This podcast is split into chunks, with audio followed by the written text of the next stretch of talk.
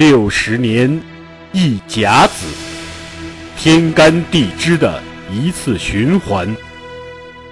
天道昭昭，演绎在人世间，是诉说不尽的沧桑，是壮怀激烈的往事。回首历史，每个政权开国的60年，都是跌宕起伏、动人心魄的60年。让我们掀开历史的帷幕，一睹大清开国60年的传奇往事。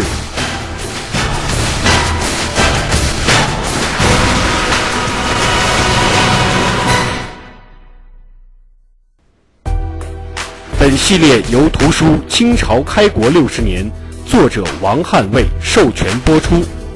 该图书已由齐鲁出版社出版发行。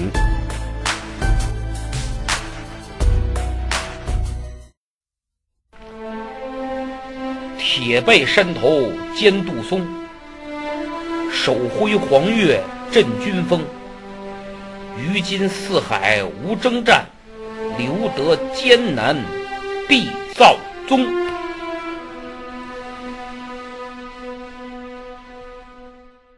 努尔哈赤先取抚顺，再下清河，明朝上下颇受震动，联合了朝鲜叶赫的部队，调集11万大军，由杨浩坐镇沈阳指挥，兵分四路，意图攻克后金都城赫图阿拉，一举剿灭努尔哈赤。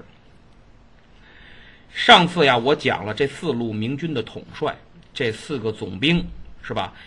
杜松呢，鲁莽之人，咋咋呼呼；马林文官从武，经验不足；李如柏久经战阵，水平有限；就刘听还靠点谱，但并非主力。叶赫军队呢，就是搭把手。你琢磨他让努尔哈赤欺负的够不够了，指望他发挥作用，那是脑子进水了。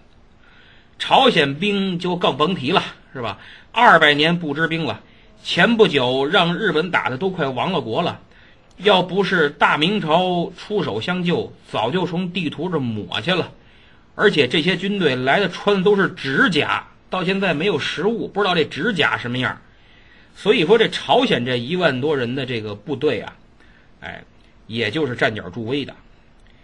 那么四个总兵全国抽调，11万大军刨去叶赫和朝鲜，这8万大军也是全国抽调的，东拼西凑，你说是乌合之众吧，有点言过其实。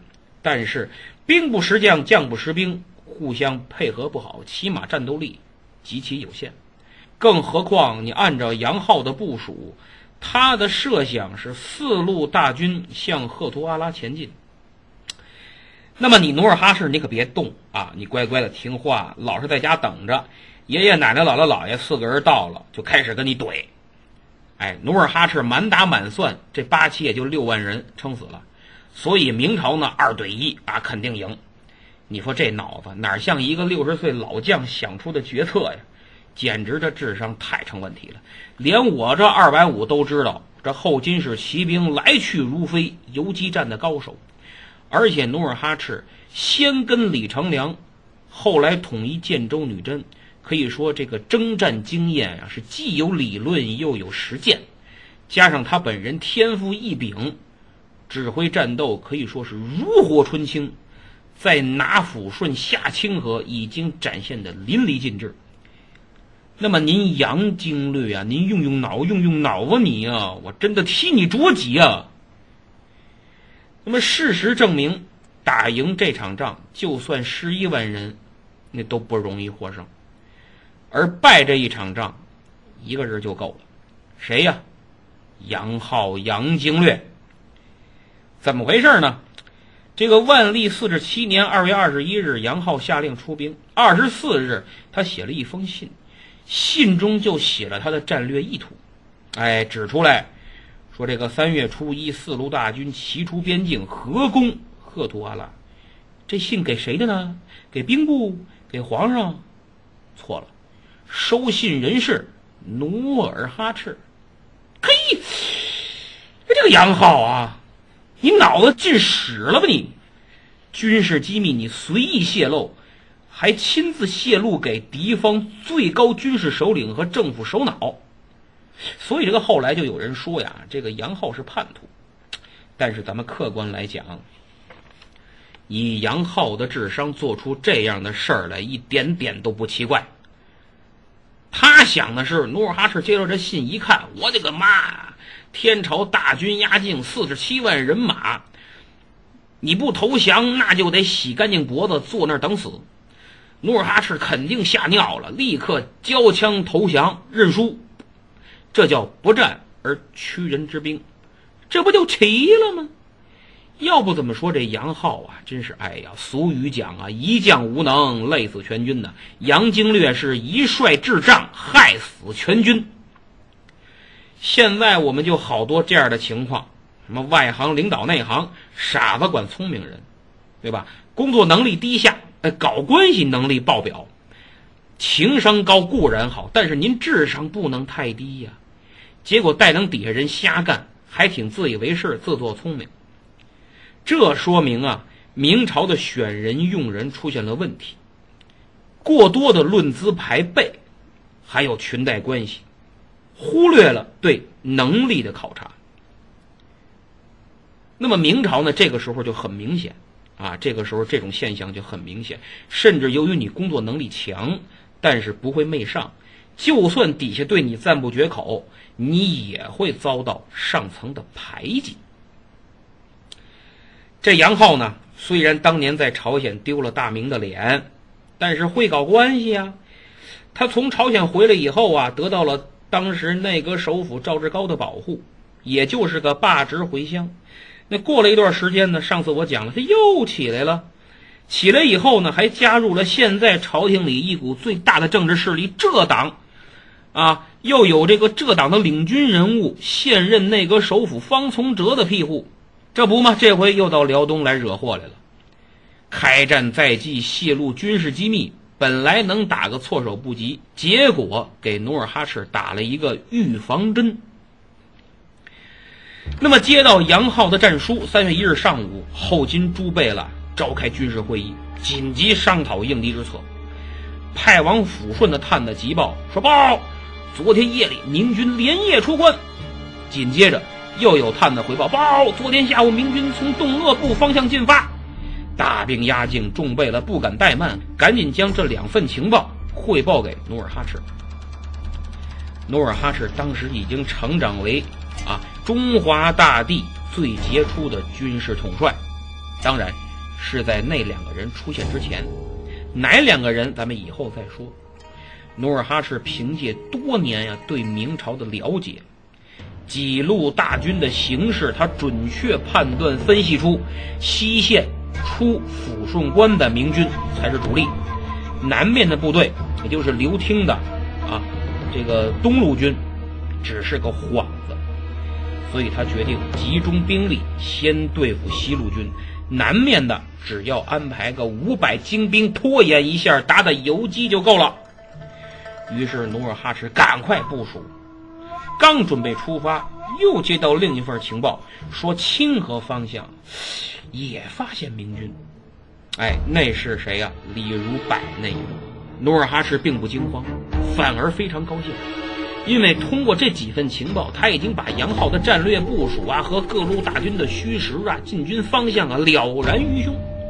努尔哈赤说，清河一带道路又窄又险，短时间不可能对我们造成威胁，当务之急还是迎战抚顺关来犯之敌。好，至此努尔哈赤的应战策略正式形成，那就是平儿几路来，我只一路去。2月28日，杜松率西路军从沈阳出发，到抚顺关稍作休息后，29日连夜点着火把冒雪前进。杜松心里就是怎么想我抢头功，我赶紧的，我来晚了就没了。他压根儿就没把努尔哈赤放在眼里。但有时候兵贵神速，跟轻敌冒进只差一步，就跟那个私人定制里范伟念的那一句似的，不一刹只眼线跟脸路，什么呀？就是露脸跟现眼只差一步。杜松星夜兼程，赶着往前走，一日行军100余里，走到了浑河河岸。好家伙，这一天走50多公里啊，还拿着那么沉的装备，身上别着刀，拿着矛啊，拉着大炮，别着火铳，这真是挺不容易的。大家本以为能歇歇了，扎个营休整一下吧，可没想到杜松大手一挥，渡河！众将力谏呢，您别去，您再次歇歇吧，哥几个走不动了。可杜松不听，跃马纵入河中。有的听众说了，不，这哥们儿怎么这么二？他是不是喝了他？没错，他就是喝了。当时他就是喝了。这因为天冷啊，你想，那农历的2月底没到3月呢嘛，多冷啊！他喝个酒，他暖暖身子嘛。这酒劲儿一上来，这杜松呢，跃马进入河中，再一看这水啊，就刚到马肚子，是哈哈大笑，哈哈，传令渡河。你想，当时刚才我说了多冷啊，而且是东北，这明朝官兵只能一个个跳入冰冷的河水里。这个杜松带着好多家将，因为当时打仗啊，明朝的官兵这个战斗力确实有限，所以像这些有名的这些大将哈，长期从事军旅生涯的，都养一些什么呀？所谓的家将，哎，有这个几百人的，有多的有上千人的，就是打仗亲兄弟，上阵父子兵嘛。这些家将就老跟着他。那么，杜松的家将就劝他说：“那个，您赶紧把这盔甲穿上吧，这随时可能遇到这个金军的伏击呀，您别有个闪失。”杜松是浑身散发着酒气，在河里边抡着大刀，还醉醺醺的说呀：“穿铠甲那是胆小鬼干的事儿，不是大丈夫所为。老夫我从军这么多年，铠甲多重不知道。”在场的明朝官兵一听，好嘛，低头再看看自己的铠甲，得，我们他妈都是胆小鬼。明军这一渡河呀，可坏了菜了。怎么了？埋伏在上游的金军立刻毁坝放水，河水陡涨，淹死了不少人。虽然杜松大队人马已经渡过来了，但是士气大挫，而且更要命的是，辎重车营和大量的火炮渡河困难，只能留在对岸。渡了河以后，西路军继续前进，就到哪儿了？到了萨尔虎。杜松仔细观察地形，呵家伙，这萨尔虎山啊，地势险要，天然的好战场。于是呢，他首先决定拿下前方铁背山上的界藩城，因为这界藩城啊，是后金都城赫图阿拉的咽喉要塞，战略位置非常重要，距赫图阿拉只有不到100余里。那么过了界藩城，便是一马平川，后金根本无险可守。而此时他得到情报，说这个界藩城上啊，只有守军400人和15000呀，正在修筑城防的民工，想把这个城修好了，阻挡明军。这些人在杜松眼里简直就是螳臂挡车呀。于是杜松决定兵分两路，一路由自己率领10000人啊，渡过苏子河进军吉林崖，进而拿下界藩城。那么这个吉林崖又是哪儿啊？啊，这吉林崖呀，就是界藩城第一险要之处，号称一夫当关，万夫莫开。这个吉林崖就在界藩城北浑河的东岸。那么另一路大队人马2万人。让他们在萨尔虎就地扎营。杜松之所以命大队人马扎营萨尔虎，是因为界藩城另一个险要之地叫扎喀关，就在萨尔虎山下苏子河的对岸。所以呢，在萨尔虎扎营就见风直指扎喀关。哎，那么由此看来，杜松虽然爱犯二，但是他不傻，军事头脑还是有的。那么杜松带着他的人就渡河了，渡过苏子河以后急速前进，接连攻下了2个后金前哨营寨，不堪一击嘛。杜松就喜出望外，觉得说这个金军就这点本事，他就更加轻敌冒进。继续走，走着受到了后金呢那400人，就是守界藩城那400人的伏击，给杜松的军队吓一跳。然后这400人呢以迅雷不及掩耳之势冲破了明军的队伍，与驻城民夫15000人会合，抢先占领了吉林崖，在那儿据守。杜松一看，行啊，那我就反正我也打吉林崖，我就打吧，我就。于是杜松立刻进攻吉林崖，金军是拼死防守。那么凭借天险，明军久攻不下，一直从早上打到中午，眼看后金快撑不住了，忽然金军大队人马开始在铁背山集结。原来啊，就在吉林崖的守军啊，包括这个15000这个驻城民夫，把他们组织起来一起跟明军作战的时候，给努尔哈赤争取了时间啊，金军大规模调度来与杜松决一死战。杜松在吉林崖看到了这一切，他感觉眼前出现的人数不少，看来一定是金军主力了。但是他错了，这不是主力，而是金军的全部。哎呀，说到这儿啊，我真是这替明军呀可惜，你都打仗了，这个情报工作咋做这么次呢？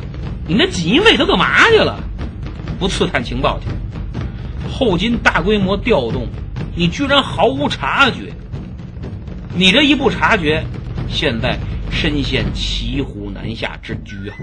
杜松意识到自己兵分两路非常危险，因为在人数上后金军队绝对占了优势。